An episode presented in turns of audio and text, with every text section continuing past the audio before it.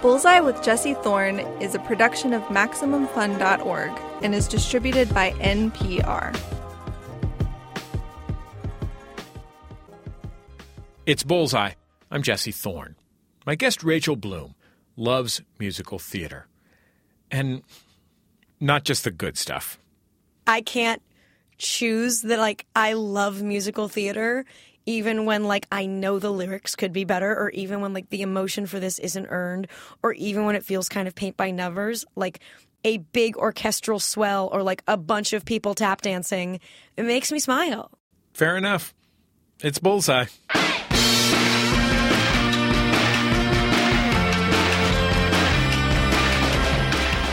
Coming up, I'll talk to Rachel Bloom. She's the star and creator of the CW's hit show Crazy Ex Girlfriend. She'll tell me why she relates to Rebecca Bunch, the titular crazy ex girlfriend. As someone who let love throughout my life made me feel powerless, disenfranchised, crazy, obsessed, the opposite of empowered. So I really connected with the premise and I didn't care like if it was PC or not. To me it felt truthful. I don't care if like, oh, but that's not like a likable character. Like I don't I, it's true. Then Gloria Calderon Kellett and Mike Royce. The two co created the hit Netflix show One Day at a Time. They'll tell me how, after years of writing snarky, cynical jokes for TV, it was really nice to try out some sincerity for a change. There are definitely shows I worked on where no feelings would have. N- you don't pitch feelings. It's, right. it's how many jokes can I think up right now? Finally, you ever feel like watching a silly movie, like a dumb one, like the kind where. Uh, Grammy Award winner Seal gets attacked by a pack of wolves? Well, have I got a movie for you? It's all coming up on Bullseye. Let's go.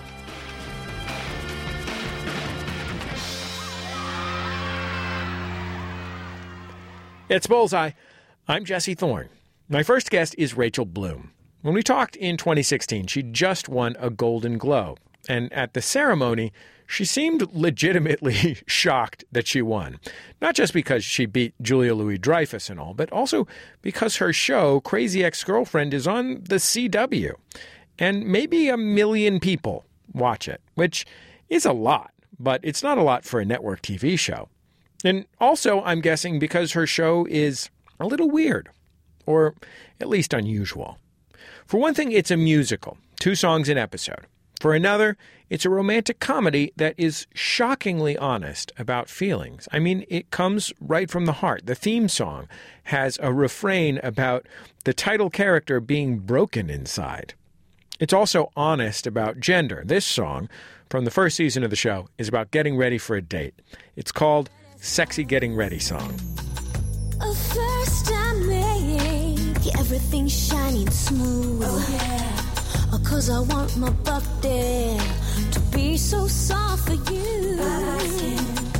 I'm gonna make this night one you'll never forget.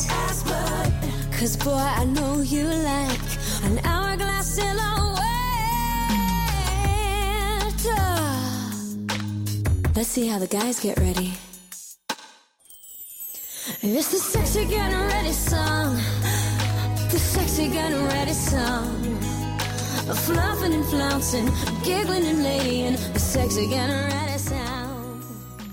Rachel Bloom, welcome to Bullseye. It is great to have you on the show. Thank you for having me. I hope that I didn't. That was my best impression of like what I would sound like if I was on public radio. Thank you for having me. Do I really sound different no, when don't. I'm on public you, radio? Well, you well in the opening you suddenly like went into into radio voice, but now you're just talking.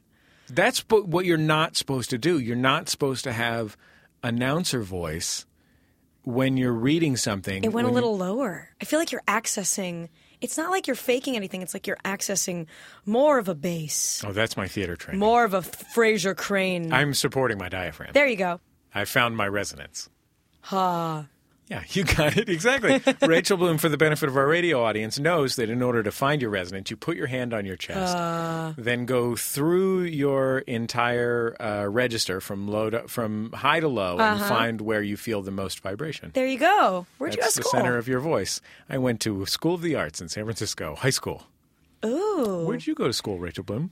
I grew up in California. Went to public high school here, and then I grew, went to New York University. one of the things about uh, Crazy Ex Girlfriend that is so great, and there's a, a lot of them. I'm a big fan of the show. Hey, thanks. no problem, is that it is very specific about Southern California in a way that Southern California is rarely seen specifically in film and television. Like there's so much Southern California in film and television, Yeah. but so little of what most of Southern California is. Well, most people who live here and are in entertainment, nine times out of ten have come from the East Coast. So they have a very like, you know, recently moved to Southern California, uh, probably moved here with a job to seek success. They have a very specific view of it. Um, I grew up here similarly feeling like an outsider, but I was born here and grew up here the whole time wanting to be on the East Coast, but like being kind of stuck here. And so when I think of Southern California, I don't automatically think like the industry I'm in. I think about my childhood and like my parents being cold in restaurants. and like and just like when when my mom orders a taco, just being like, "How spicy is the sauce?" and the waitress being like, "I mean, I don't know, it's like spicy." And she's like, "I don't, I can't eat the spicy sauce." Like my just my family's not they're East Coast people who like are living a mile away from the beach. But also, I think that it is a specific type of suburbia. The show is set in West Covina. Yeah. Um, and, you know, the suburbs of Southern California, uh, many or most of them, are the home of a lot of the kind of ethnic and cultural diversity of Southern California. And Yeah. so, you know, somebody might think of uh, recent Chinese immigrants living in a Chinatown in a city like San Francisco or New York or Seattle. And here in Southern California, they live in a few towns east of Los Angeles that are as suburban as any other, only all the signs are in Chinese. Even more so like you go to the mall in West Covina and it's truly mixed. I mean, it's it's such a melting pot.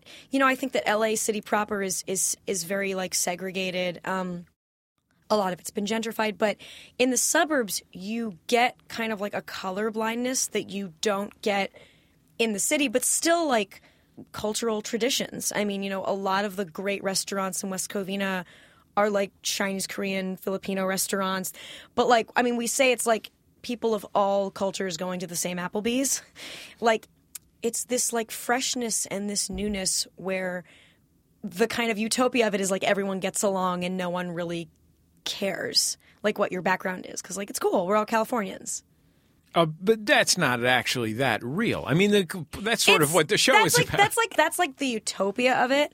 Obviously, like it's a lot more nuanced than that. But the idea of portraying the true diversity of a Southern California suburb, and also like what real Southern California is like, as opposed to like the Hollywood version or like rich people by the beach. Um, that's what we're going for.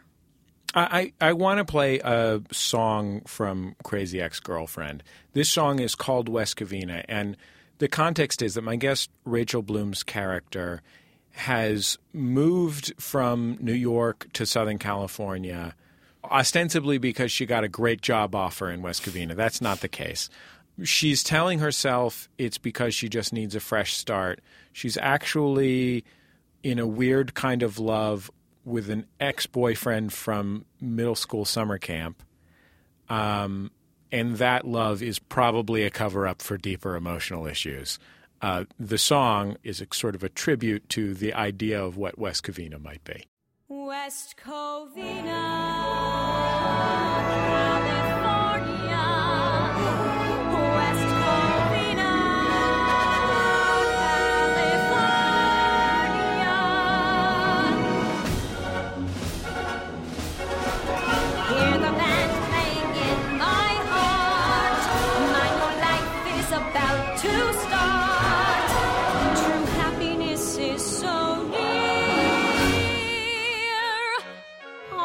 You guys are good. Bye bye. Sorry, kids. Bunch of cuts. tuba anymore. no more band. Give that back. stress. And also by coincidence, so random, just by chance, who would have thunk it's so remarkable and here right it's so rare that this guy Josh just happens to be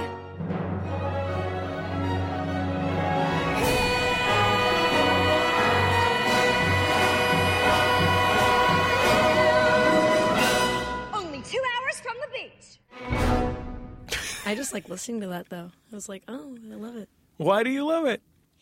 I love that song because that's a full, I think it's like a 30 something piece orchestra. And like, I went from doing like music videos on the internet to like getting to write a song for like a multiple piece orchestra. And so I still love the lushness of that. And that type of song, in many ways, that was something that I'd been, that contrast of like glamorous versus reality is kind of the core of the show. And it was something I'd been wanting to do for quite some time. So I still love that song. Almost every song in the show undercuts the expectations of the genre that it's presented in.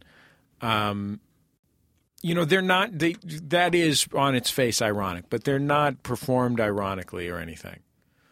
How do you feel about watching the most unironic musical theater? And I don't mean like high art musical. I'm not talking about Sondheim Yeah. here. I'm talking about middle brow, unironic, swelling choruses in musical theater. Um, I have a really mixed relationship with it because, on one hand, if you go on my my iPhone, there are some very mediocre musicals on there that I will listen to. I mean, I only listened to musicals solely until I was 20 years old, um, so I'm still catching up to literally every other genre. Um, I feel it's mixed because when I got to school, I went to school to be a musical theater major, and one of the things that I realized was like, oh so many musicals are bad. like 70% of musical theater is like not great. Um, and I started writing kind of simultaneously. I got on this sketch comedy group simultaneously with being a freshman musical theater major, and I began to like resent the cheesiness of the writing. But like it still brings like an unironic joy in me. There's this musical called Triumph of Love. Some of it's like great, and other parts are like not great, but like it like elicits an emotion in me that feels akin to a sexual orientation. like I can't choose that like I love musical theater even when like I know the lyrics could be better or even when like the emotion for this isn't earned or even when it feels kind of paint by numbers like a big orchestral swell or like a bunch of people tap dancing it makes me smile. Were you listening to Evita or something when you were going through the emotional torment of adolescence and the rest of us were listening to Nirvana or equivalent? Yeah, I was listening to I was listening to Assassins, uh, Sunday in the Park with George. Last five years, Rent that was a huge one. Rent was a huge one. Um, Thoroughly Modern Millie. There's this song called "Forget About the Boy." That I would listen to a lot. I mean, I, yeah, I would literally lock myself in a room, listen to show tunes, and stare in the mirror and lip sync to them. Was that because you were doing what your character on the show does, which is to say, so often she is presenting the face of happiness while being deeply and profoundly unhappy? I mean, it definitely was like an escape. It was a way for me to like explore different roles. I mean, in some ways, my character is through the musical numbers trying on different costumes, and I feel like that's in many ways what acting is.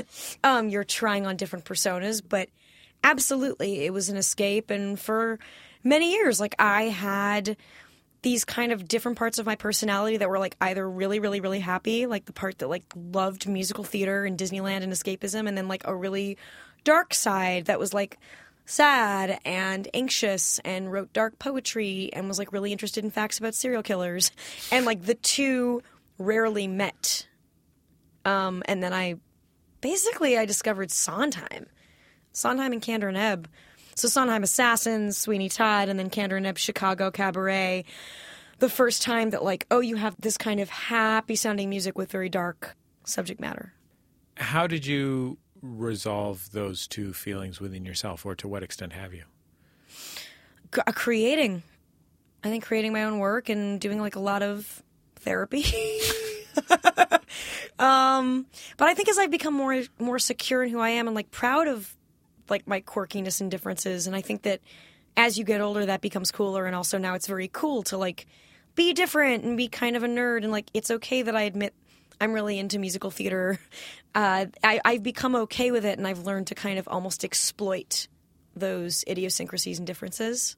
I knew people because I went to a theater high school who aspired to a career in musical theater. And like aspiring to a career in entertainment is a fundamentally a road to pain and disappointment because no one actually succeeds at it. Um, and then succeeding at it turns out to really stink for a lot of people. But like, um, but musical theater specifically is such a brutal aspiration because every 18 year old who wants to be an entertainer wants to do musical theater because it's real fun to do. Oh yeah. I love to be to be in musical theater. It's the funnest. Yeah. um, and but the problem is that you know Broadway is like 10 shows at any given time. Yeah.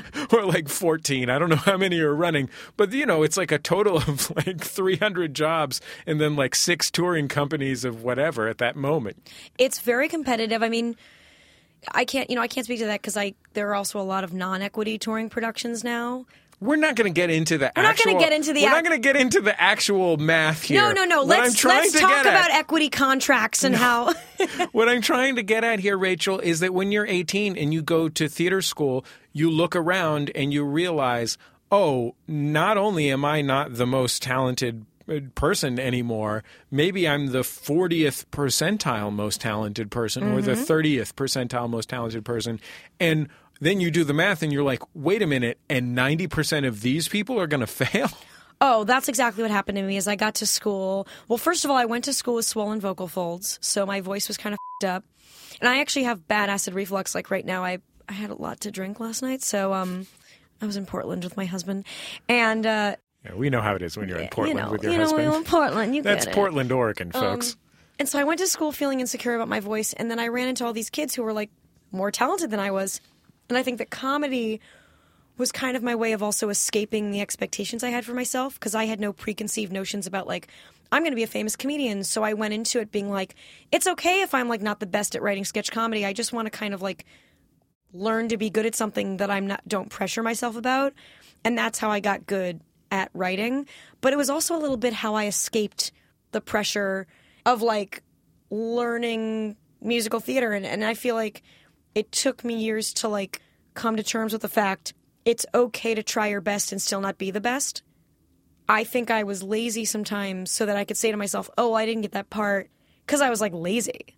But like I could if I if I really had wanted to, I could have gotten it. And in some ways like I mean, Rebecca's very autobiographical, but I also have like a lot of Greg in my personality. Um, and this is a part of me that like I feel like I cover, but like the slackeriness to kind of mask and protect myself. That was, I think, a lot of what I had in high school and college, and also like ADD, and also like depressed and not sleeping well. So there were a lot of things. Let's take a listen to one of the songs uh, that you recorded solo or solo ish um, when you were making YouTube videos. Uh, it's called the OCD Dance. Oh yeah. Okay, now step and slide and touch the wall. Touch the wall. Touch it again. Touch it again. Touch it one more time. Touch it one more time. Touch it again. Otherwise, bad things will happen. One, two, three, four, five, six, seven, eight, nine, ten, eleven, twelve, thirteen, fourteen, fifteen, sixteen. Woo!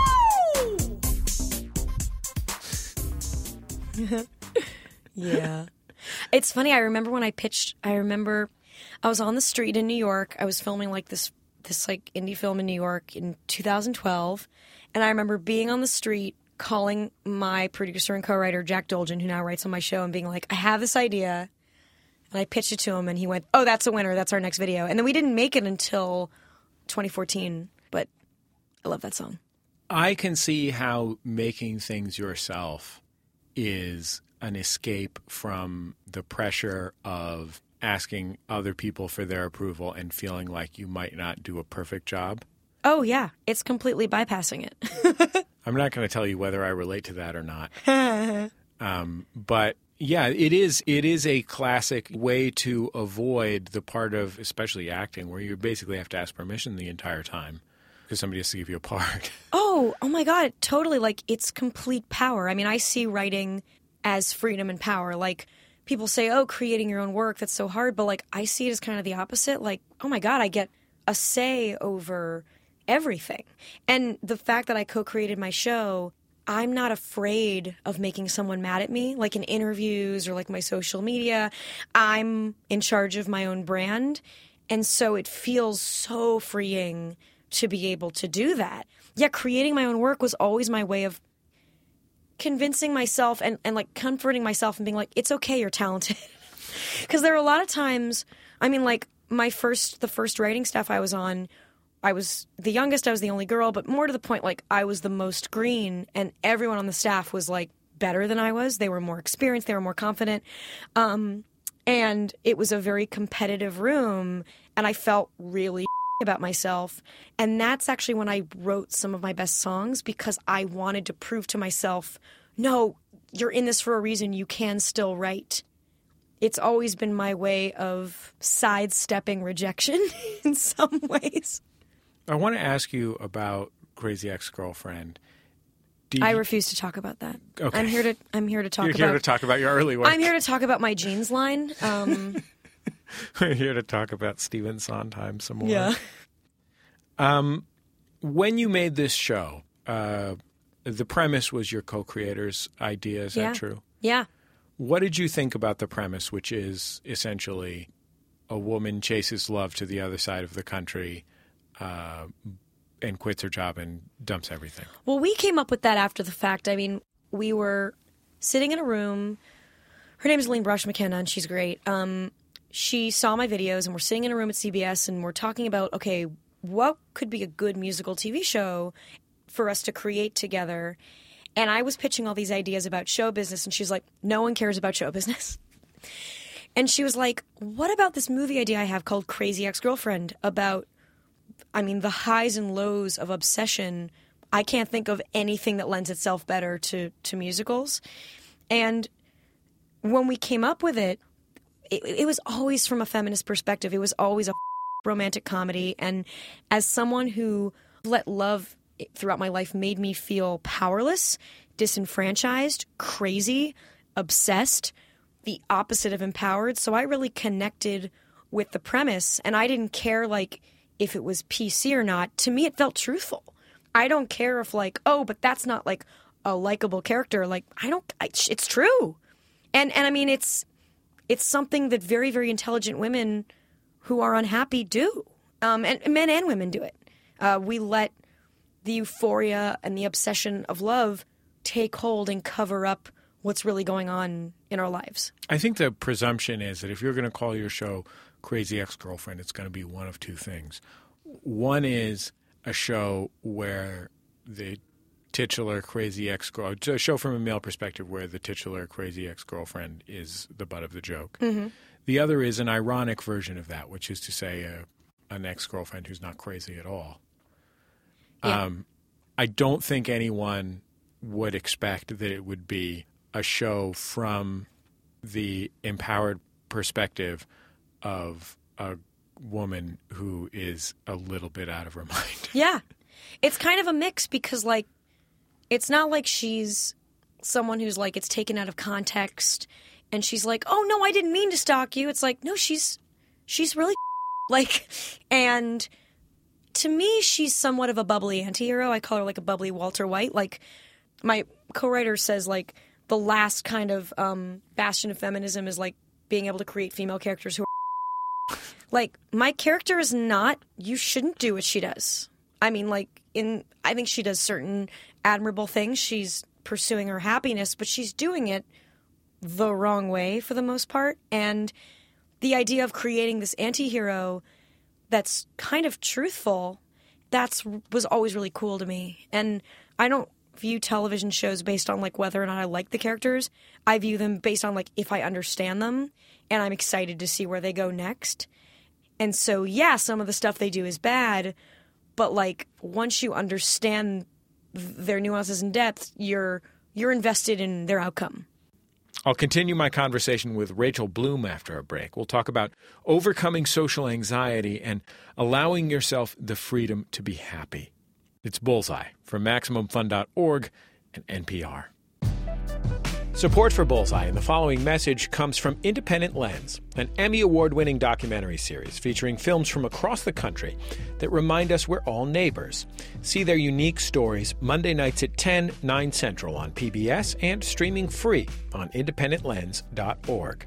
Presented by ITVS.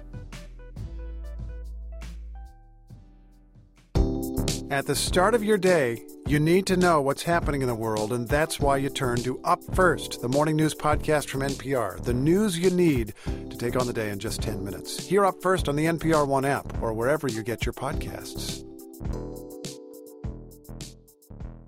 It's Bullseye. I'm Jesse Thorne. My guest is Rachel Bloom. She's the creator and star of the TV show Crazy Ex Girlfriend. It just wrapped up its third season on the CW. We talked in 2016. I want to play one more song from the show. Um, so it's a love triangle. This show, in some, I mean, it's a couple different love triangles. Yeah. But uh, one of the central ones uh, for the protagonist is that she is in love with this guy Josh, who's a real sweet, uh, muscle-bound doof. Um, and in kind of classic romantic comedy form, there is another guy who's maybe a little quieter and dorkier uh, who's friends with him, who's named Greg, and it's subverted at every turn by the fact that Greg himself is dealing with actual issues. Yeah. He is not the kind of blank handsome dork that a romantic comedy would love to present as a alternative. Yeah. And this song is a is a ballad that he sings early on in the first season uh, to her, and it's kind of like a Ginger Rogers, Fred Astaire type number, and it's called "Settle for Me." When we're together, I feel so grand. My heart goes tippity tap tap tap when I hold your hand. But I know there's another guy you fancy more. So, even though I'm not the one you adore, why settle for me? Darling, just settle for me. I think you'll have to agree. We make quite a pair. I know I'm only second place in this game. But like 2% milk or seitan beef, I almost taste the same. So won't you settle for He's like a real Broadway star, right? Oh yeah, he's Hans in the movie Frozen, too. now, honestly, he's Hans in Frozen.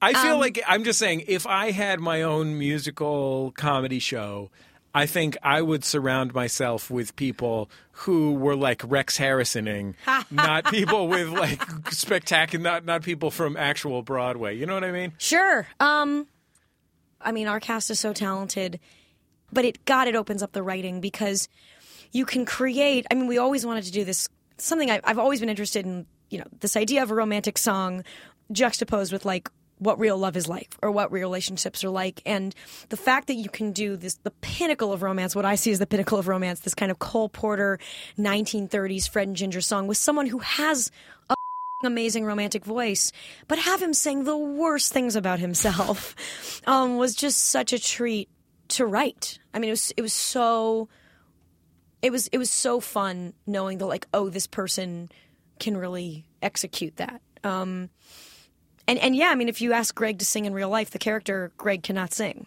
I think, I mean, at some point we have to go to a karaoke bar and just expose that none of these characters can actually sing. um, Rebecca has a horrible voice, and we heard her sing a little bit in the season finale. Like, she's not a singer. None of these people are singers. What is it? What does the singing mean to you in the show? If it isn't the characters singing, um, and it's not the kind of unalloyed, brassy, uh, good feelings that often come from a great musical theater number, uh, why is it that they sing? It's emotion, it's heart, it's earnest, um, it's earnest feelings of searching for identity. So even when um, the song's comedic and they're maybe like they're singing kind of the opposite of the genre, it's still the character earnestly earnestly trying to express their emotions. Like Rebecca sings this song "Feeling Kind of Naughty," which is kind of a Katy Perry "I Kissed a Girl" like song, where she's saying like really messed up things, but that's an earnest the whole episode she's been telling herself, "Oh no, I just want to be friends with this girl," which is Josh's girlfriend Valencia. And in this song, for the first time, she's like, "No, I want to lock you in a basement and take over your identity." But she's trying to say, "No, but it's okay because I have like a cute girl crush." And so, it's the songs are like in some ways pure subtext, but still the characters are trying to view themselves uh, with a societally acceptable lens um, or it's Rebecca viewing the character. I mean, "Settle for Me" is is Greg's voice, but it's Rebecca watching Greg. Whereas, like a song like "What'll It Be" in episode six is purely Greg and purely how Greg sees himself and wants to see himself. So it's it's characters being honest, but also like seeing themselves at their in their purest, most ideal forms. I, I get the feeling that that conflict was, uh, and maybe still is to some extent, but certainly was a great conflict in your life. The idea that um, maybe, uh, maybe at your most successful, you're just tricking people into thinking that you're okay. Uh, yeah. Although you know, this past year's been insane because I went from having a dead TV show to winning a Golden Globe, and it's been really interesting to like be honest with fans and on social media and stuff. And I'll give you like one of my favorite examples. Um, the other night, I did, actually two nights ago, I did a concert at the Bridgetown Comedy Festival in Portland, and I I've been working hard on the show. I like only rehearsed the day of. I do these hour hour and a half long sets that are mixes of music and stand up, and some of the songs are songs from the show. Other songs I've been doing for five years, and usually I'll rehearse the day before, but I didn't have time, so I rehearsed the day of, and I get on on stage and I'm doing this musical number, I'm a Good Person, from the show. And I go up on the lyrics. Uh, there's a key change, and I have no idea what comes next. And I try to fake it, and then I go, stop, stop the music. I'm in front of 500 people, 600 people, and I go, uh, the thing that I fear has happened. I've forgotten the words. And it was like really scary. And I mean, it's like the thing that you literally have nightmares about, like not knowing what comes next. And the audience was so supportive and they were like, do it, do it. And I was like, if I forget the words again, will you help me? And enough people knew the words to the songs that the next time I went up on a line, uh, I went up the same part. They helped me through it. And it was just really cool to be transparent about the artistic process. And I'm not afraid anymore if I can just admit to the thing I'm afraid of and that's why like I don't really have secrets as a person. I, I have boundary issues and that I have none, um, because I take away the fear of the thing by just admitting to the thing, and like kind of owning it.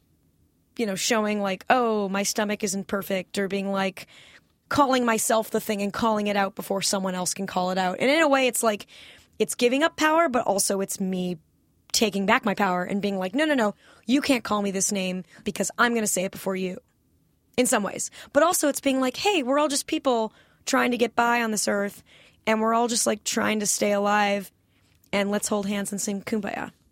Are you going to be okay when all of this inevitably collapses? Uh, God, I have no idea. I have no, I have no idea. I mean, yeah, man, I, I, uh, like, what are we talking about? Are we talking like Britney Spears breakdown, or are we talking about just like it all fades? I don't know. You tell me. I mean, it's your life. Um, You're the one who's with the constant stream of self critique deep inside. Yeah. I don't think I'm garbage. So like that's the thing is like I have a higher sense of self-worth than like I used to. Um because I can now fully admit that I'm human. Um I again I think like writing and creating my own work kind of prevents that like full feeling of collapse where it's like, okay, so I'm not getting work. I'll write a play and put it up. Like there's always that safety of like the writing gives me freedom or I'll just go insane. Maybe I'll go crazy and it'll be hilarious. It, it's fun. It'll be fun either way. How about that? It'll be a ride. either way. It'll be a Let's hoot. just hope I haven't procreated when I go full craze. Rachel Bloom, thank you so much for coming on Bullseye. It was really great to see you. Thank you for having me. Rachel Bloom and I talked in 2016. Crazy Ex Girlfriend just wrapped up its third season on The CW. You can stream all three seasons right now on Netflix. It's Bullseye. I'm Jesse Thorne. My guests are Gloria Calderon Kellett and Mike Royce. They're the co creators of One Day at a Time. We talked last year. The show is a reboot of the classic Norman Lear sitcom from 1975. Gloria and Mike collaborated with Lear on the concept of the show what kind of family to focus on, how to translate jokes and bits that are now more than 30 years old. And the end result is a show that captures Norman Lear's spirit pretty perfectly. It's sincere, but it has a bite, too. It takes an old standby format, multi camera sitcoms, and turns it into a reflection of our world today. One that is diverse, a little messy, and really funny. The show centers around a three generation Cuban American family living in the same home. Penelope, played by Justina Machado, is the main character. She's a mom and a veteran. She works as a nurse and lives with her two kids and her mom, played by the amazing Rita Moreno. In this scene from the show's first season, Penelope's teenage daughter just broke the news to her mom and grandma that she doesn't want to have a quinceañera.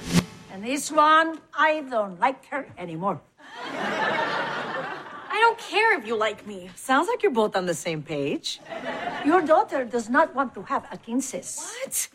Why? We already booked the room, and I found a great band. Okay, it's a DJ. Okay, it's your brother with an iPod and a playlist, but it's a very good playlist. I researched the history of quinceañeras and found out they're totally misogynistic. She's been reading again. Why do you let her read? I know, Mommy. I let her do math, too. I'm a monster. Gloria, Mike, welcome to Bullseye. It's great to have you on the show. Thank you. Thank you for having us. Did you just get uh, like a call from Norman Lear saying, "Hi, this is the most powerful comedy producer in television history"? Kinda. yes. I, I was coming out of a spin class. I like to say that because I go twice a year and I kind of want credit for having gone that one time. Uh, and my agent said, you know, Norman would like to have lunch with you. And I was like, what? Okay. like, what do you say? Okay. Mike, you didn't, you had never, you didn't No. know him, or No. So I went in and, and he's incredibly disarming and the rest is history. what about you, Mike? How did you get on board this train? Oh, I just want to point out I did not get lunch. I'm realizing that as you tell your story. And yeah, they had a meeting with me. Um, I was, you know, nominally available, and it was the same kind of thing. Very daunting. We're thinking about doing this reboot, and um, to have anything to do with Norman shows, and somehow, you know, trying to trying to take a, an, ex, an existing Norman show and somehow rethink it was like crazy. Once they were talking about, okay, it's really we just want to do a new show with the same premise. Then it became then my brain started percolating, uh, uh, percolating a lot. But it was um, it's still for a long time just how would that's you know people are going to be comparing this and um, so it was a great challenge, but it was very you know alarming at first. Did you have memories or feelings about the Norman Lear sitcoms of the era when Norman Lear had every was like five of the top ten shows on television, um, or was that just something that uh, had passed from your mind or never entered it? I'm really young. Mike is an old man. Uh huh. I, the, the viewers true, should just know the truth. Yeah. Uh, no, I was uh, the original. I'm not. I'm not that young, sadly. Um, the original came out in '75, which is when I was born. So I didn't. I that all kind of bypassed me. I learned about All in the Family when I was in my 20s, and just wanted to find out. So I went to the Paley. Center, now the Paley Center, what was the Museum of TV and Radio, and I would spend hours watching a bunch of old shows and kind of teaching myself television. Uh, but I feel both like I was robbed that I didn't get to experience it in in real time, and also a little bit grateful because I think it would have been so much more daunting for me had I known, Yeah. you know, when I was It's it's such a uh, you know I am do remember even though I was young. Um, I mean I wasn't allowed to watch All in the Family because it was I was too young. Um, I certainly watched most of the other shows, but what's in so then rewatching a little bit as we're preparing for the show, not just All in the Family. I mean not just One Day at a Time, but All in the Family and the other Sure. ones as well. I, I really was struck by when you're a young kid, you don't pay attention to the emotional parts as much, um, especially when they're adult issues. And I think that's really where we live, just separately, Gloria and I, creatively. Um, on the other shows we've done, that's what we love funny stuff that then leads to some dramatic stuff. And I was really struck by how much, you know, Norman is, boy, does, you know, those shows wear their heart on their sleeve. And, and you know, the, uh, I'm, I, I can't even get into it. I'm going to cry while I'm like describing it, so I'll just get to stare at the wall here and try to get through it. But you know, there's a scene where I think it's after Gloria has a miscarriage, if I'm not mistaken, um, and you know, uh, she's uh, in the hospital, and and Archie is comforting her, uh, and he's there, and of course he's just awkward and doesn't know what to say, and I think she says something like, you know. Um, uh, I can't remember. I'm mixing up scenes, but like that, that was a super emotional scene. And there's a part where she says, "I'm not your little girl anymore," and he says, "You know, don't you, don't you ever say that?" And it- it's it's like this really. I, I think the term now is kitchen sink uh, drama, but it was really powerful. And you know, those when you're a kid, you're like, uh, "Where's the funny part?" Well, I mean, I think that, you know, the last 25 years of the television sitcom have moved, have sort of self consciously moved away from those values, which became. In some ways, self-parodic in the '80s. I mean, if you think of like what's the Yes. top thing you could complain about in 1994, it's a very special episode of something, right? Mhm. Um, That feeling like we have to have feelings in our sitcoms, and we're visiting.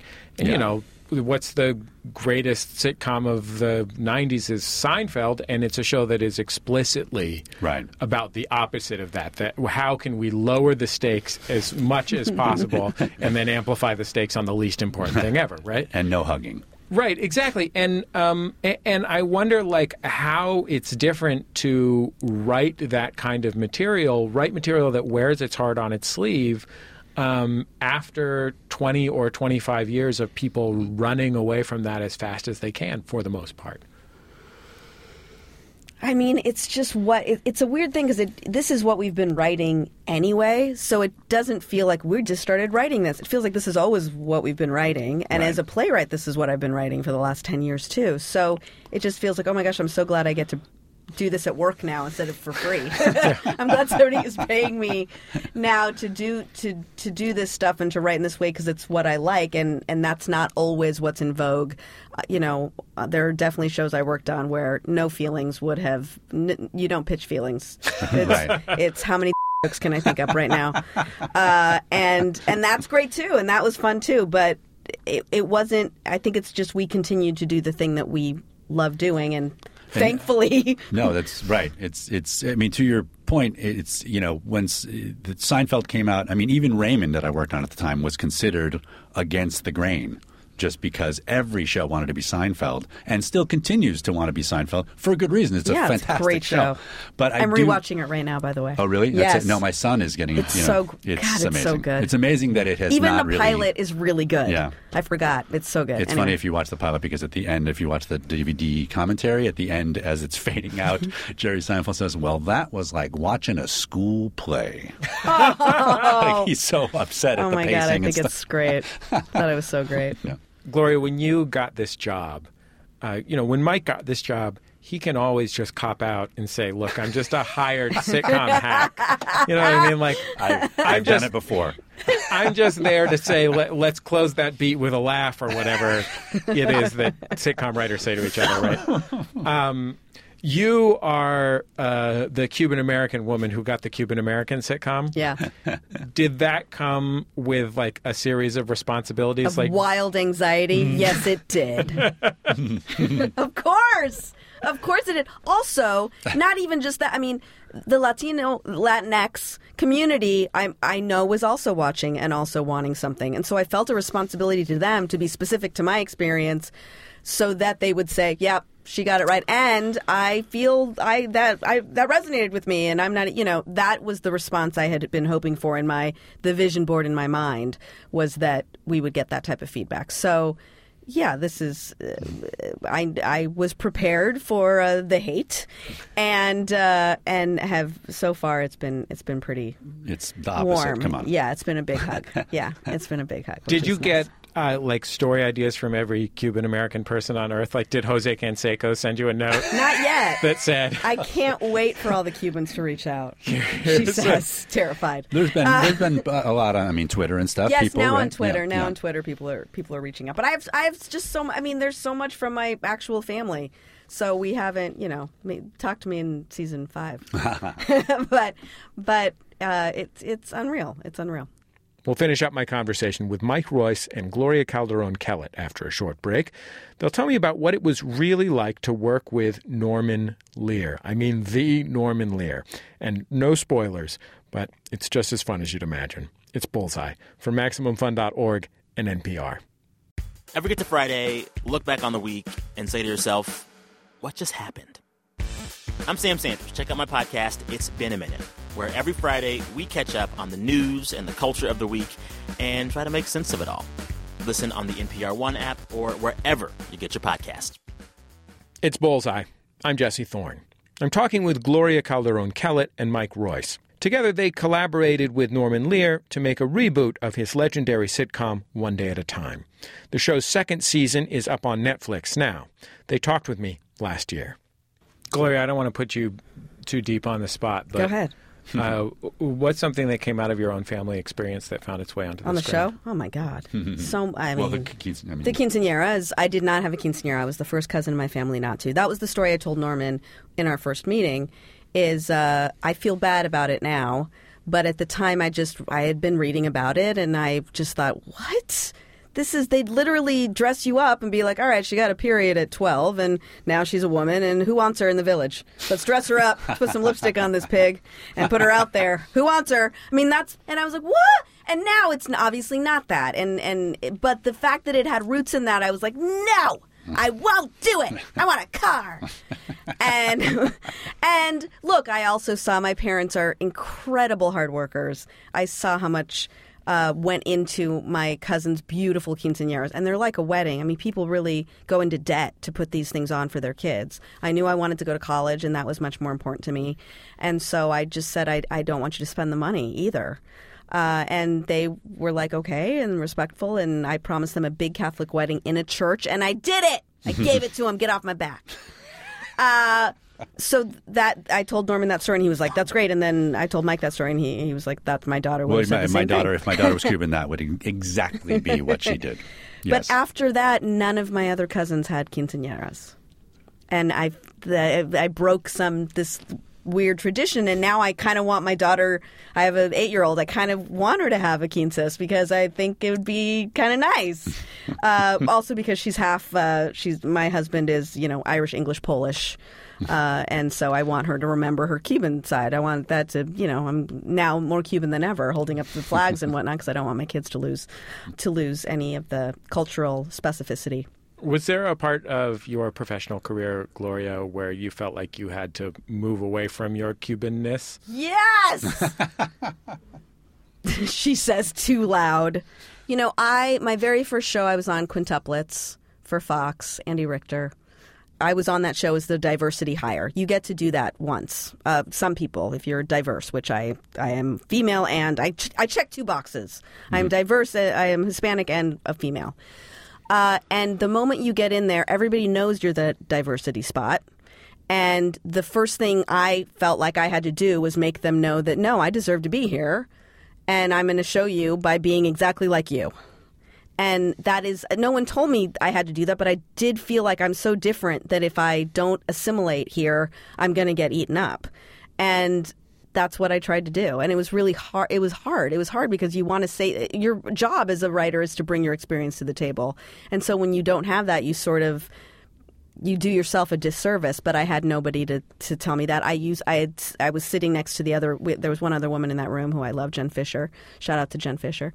uh, and we would sit next to each other sometimes, and then I was pulled aside and said, you know, women do that. They sit next to each other.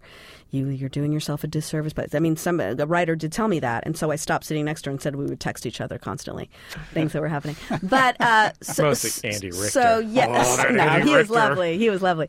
But uh, but it was yeah. At first, you want people to know that you can write these characters as well. I can write Schneider as well as he can write Penelope. You know, and and I say that because both of us I think can do the other really well.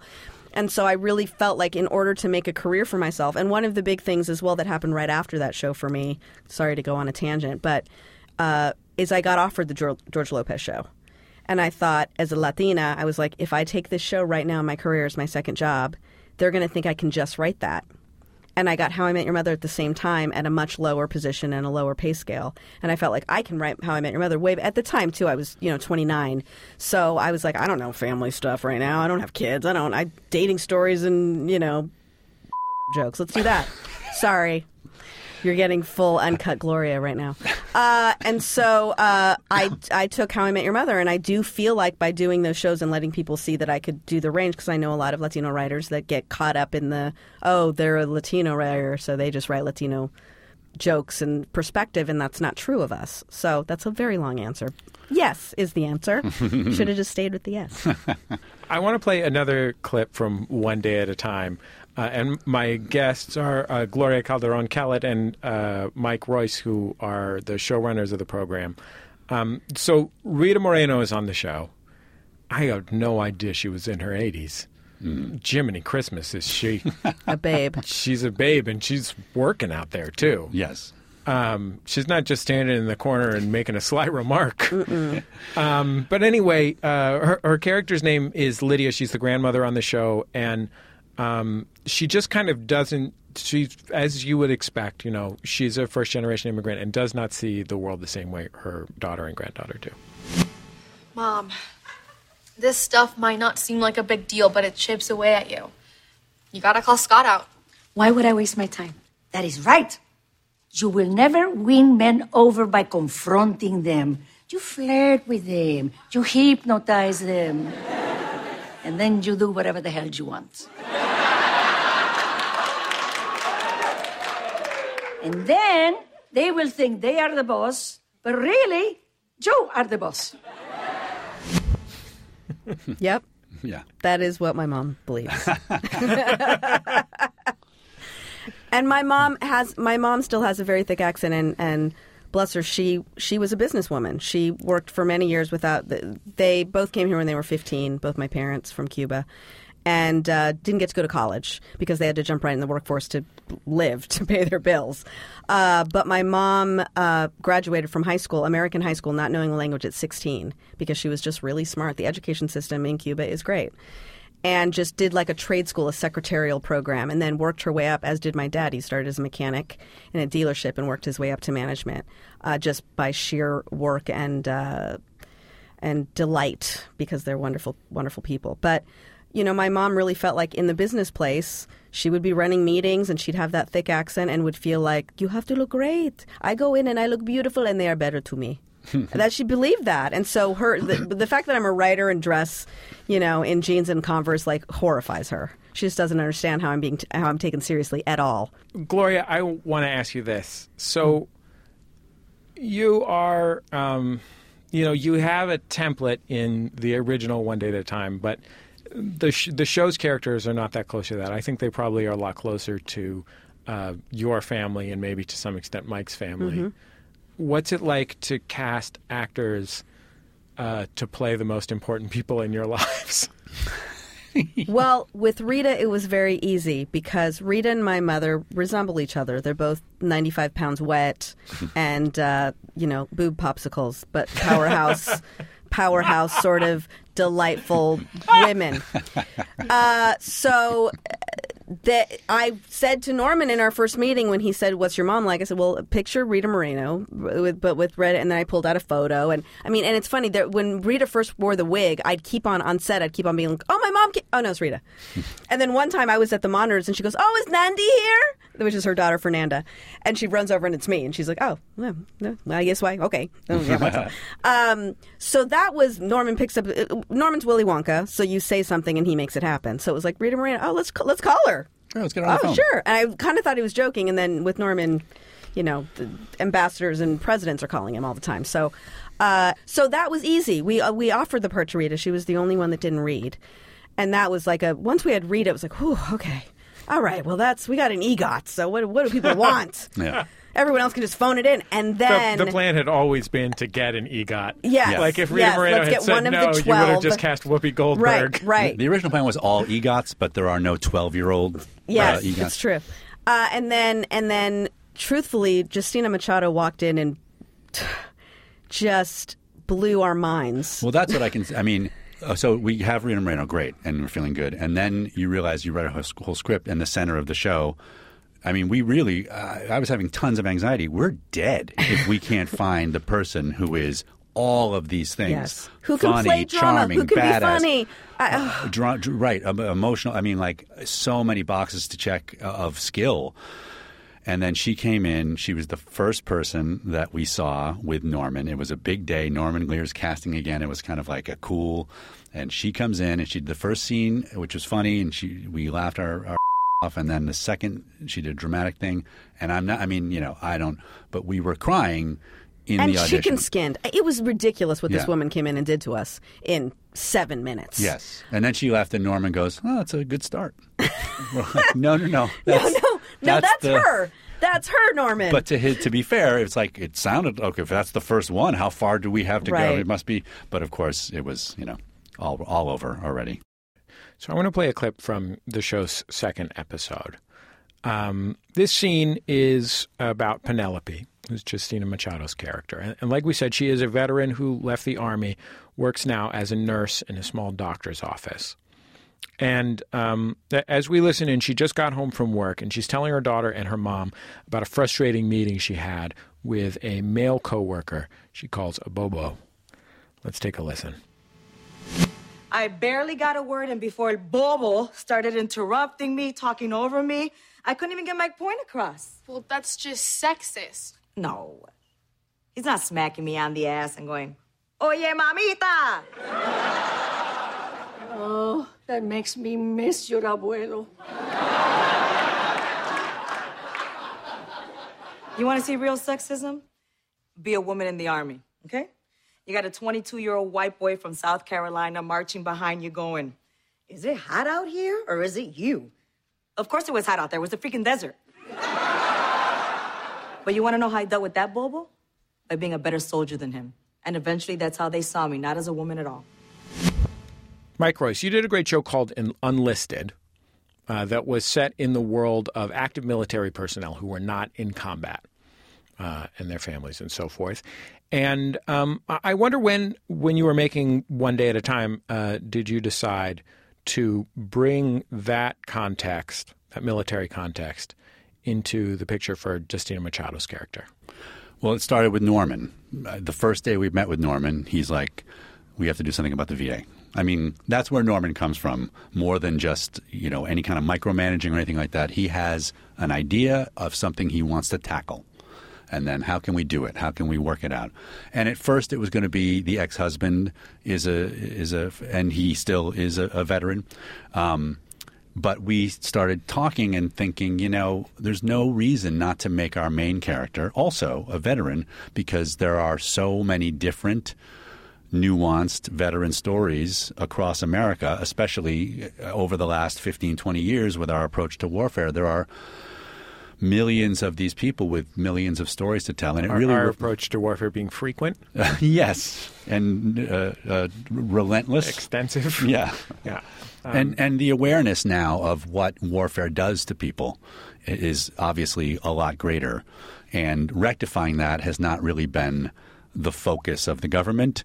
Uh, it probably has been more than it was in the past, but it obviously there's a long way to go. So it's a real issue, and it, it, it you know we wanted to make sure it felt organic to this family. So it gave her a real deep biography um, that that we can we can uh, illustrate, and you know at the same time, it's not a show about you know every episode isn't about uh, uh, veterans issues. We can pick our spots and and when they're relevant to the family.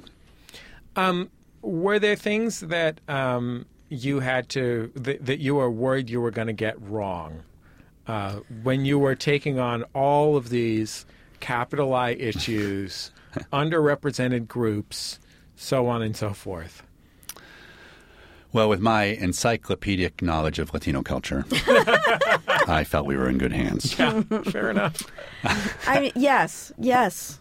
The stuff for me that I really wanted to get right is that I'm not gay and Mike's not gay, and so we wanted to having such a, a rich relationship with so many uh, gay and lesbian uh, people in my life. I felt a great responsibility to do right by them, and so that's where we are so grateful and lean on the the women in our room who did so much to fill in uh, where Mike and I could not on those stories because we really to tell a coming out story to do that in a way that would really reach uh, people and, and start conversation. That was something we really took seriously and, And- and wanted to represent. For sure, and I mean the whole and any issue that we talked about on the show, it really all gets back to specificity, and I think it really gets back to who do you, who you're populating your room with. They need to be talented writers, but they should also bring in a lot of different points of view, and that's where diversity, which is for some reason a dirty word now, is super duper important.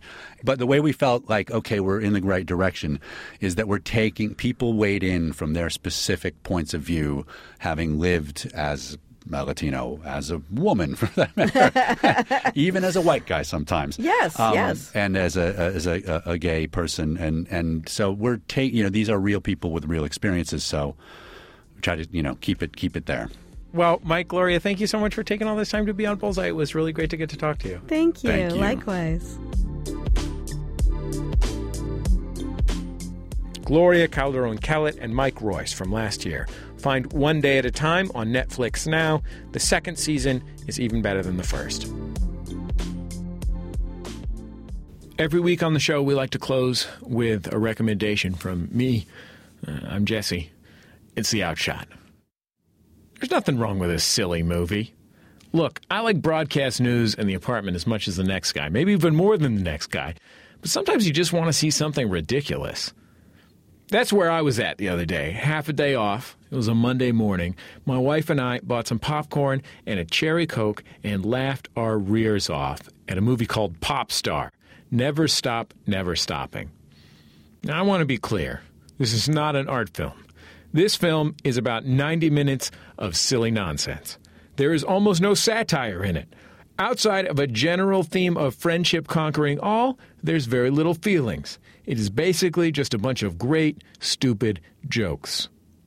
I guess theoretically it's a parody of pop documentaries, and it's possible that I missed a few gags since I haven't actually seen any of those, or at least not any of them since, like, the making of Michael Jackson's thriller. But mostly it's just an all singing, all dancing string of goofy goofs. Like this the opening number, which is a bragging song that's called I'm So Humble. I'm a superstar. Kick down the door. Got the money and the girls, and I'm also so humble. I'm so humble. I'm so humble. I'm so, I'm so humble. Bar none, I am the most humblest. Number one at the top of the humble list. My apple crumble is by far the most crumblest, but I act like it tastes bad out of humbleness. That song seriously has a lyric that goes, I'm more humble than Dikembe Mutombo after a stumble left him covered in a big pot of gumbo. How could you hate that? The film's by The Lonely Island. It's uh, basically a group project by the three of them. If you only know one of their names, it's probably Andy Samberg. He brought the trio to SNL. The three members of the group have stuck together for uh, quite a long time now, but only Samberg's a star. Actually, the film's structure follows their trajectory. Samberg, Jorma Taccone, and Akiva Schaffer play the three members of a boy band who are torn apart by Samberg's career success. Then, of course, by the end, reunited. In all their work, they've shown an affection for the culture of pop music, and maybe more importantly, an affection for each other. They've got enough smarts and sincerity to pull off white guy joke rapping, which is no small feat. And they have enough sweetness to pull off the disastrous joke single from the movie Finest Girl, parentheses, Bin Laden song. freaky kind of girl kept up on current events from all around the world. More specifically, one event. The time Osama bin Laden got shot in the head. She said, Do me like that, but I couldn't track the metaphor. That said, I can see you horny like a stegosaur. That said, again, your request is so irregular. She put on a beard, I started looking at the exit door. Then a turban, then a tunic. She said, Invade my cave with your special unit. I said he wasn't in a cave, but there was no stopping. She demanded. Of course, a movie that is this goofy can sort of die on the vine. It basically has to be packed with good jokes. And Popstar is. Even the celebrity cameos. They appear as talking heads. Nobody hams it up. Not even Mariah Carey. At one point, the RZA from the Wu Tang Clan goes, The higher you get, the harder you fall. Ask any coconut. Which is perfect. I mean, ask a coconut. That would be good. Ask any coconut? That, my friends, is craft. Oh, and also there's a part where the uh, singer Seal gets attacked by wolves. Theo, come on, hurry! Are you okay? I'm fine for a second. Seal! Seal! Oh! Oh my god, you got him, dude! Don't worry, I've been in this situation before. I think I got these scars from wolves. Now let's get out of here. Seriously, if you're not on board this movie by the time Seal gets attacked by wolves, I don't know, maybe it's not for you, and that's cool. But for me, playing hooky with a big bag of popcorn, Popstar is a home run. That's my outshot. That's all for this week's Bullseye. Bullseye is recorded at MaximumFun.org World Headquarters, overlooking MacArthur Park in beautiful Los Angeles, California, where lately the tow trucks have been out in force. Please do not park your car on Wilshire Boulevard after 4 p.m. They are towing. Show is produced by Speaking Into Microphones. Our producer is Kevin Ferguson. He had help from Casey O'Brien. Our production fellows at MaximumFun.org are Jesus Ambrosio and Shayna Deloria. Our senior producer at Max Fun is Laura Swisher. All our interstitial music is provided by Dan Wally. Our theme was recorded by the Go team and provided to us by Memphis Industries. If you'd like to hear any of our past shows, all of them are free. Just go to MaximumFun.org. And while you're at it, you can check out the Bullseye page on Facebook. This week, an interview between the late TV legend Huell Howser and the similarly legendary rock band The Clash. You can also follow Bullseye on Twitter. We are at Bullseye. I guess that's about it. Just remember, all great radio hosts have a signature sign off. Bullseye with Jesse Thorn is a production of MaximumFun.org and is distributed by NPR.